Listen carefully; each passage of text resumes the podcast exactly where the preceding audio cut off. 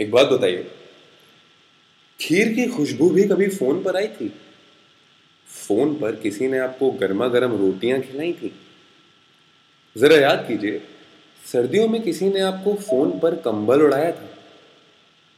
बुखार में माथे पर पट्टियाँ भी किसी ने फ़ोन पर तो नहीं रखी थी? और कहानियाँ भी सुनी थी तो किसी की गोद में बैठकर, फ़ोन पर नहीं। एग्ज़ाम से पहले दही और पास हुए तो मीठा भी फ़ोन पे नहीं खाया था हमने।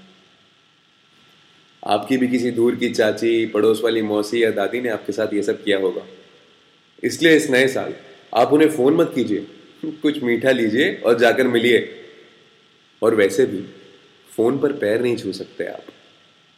तो इस नए साल आप किसे खुश कर रहे हैं? कैडबरी सेलिब्रेशंस कुछ मिठास हो जाए।